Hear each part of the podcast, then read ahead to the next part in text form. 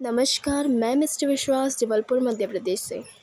मैं आपके सामने एक कविता पेश करने जा रही हूँ, जिसका शीर्षक है ज़िंदगी। छोटे मोटे ख्वाब देखे हैं मैंने ज़िंदगी में। शब्दों में कैसे बयां करूँ? कुछ ज़िंदगी में पाना है। यूँ ना छोड़ेगी इस किस्मत को कि यूँ ना छोड़ेगी इस किस्मत को। खुद से अपनी किस्मत बनाना है। कुछ अल्फाजों में ही लिखी है ज़िंदगी, कुछ घंटों की है ज़िंदगी। क्यों ना हर पल हंस के जिए? कल क्या होगा, क्या पता?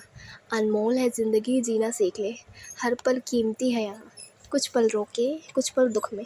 क्यों ना कुछ पल हंस के भी जी लें? भगवान ने भी क्या अजीब खेल खेला है। इंसान बना दिया पर जीना नहीं सिखाया। भगवान कभी खेल में आ रहा है। Thank you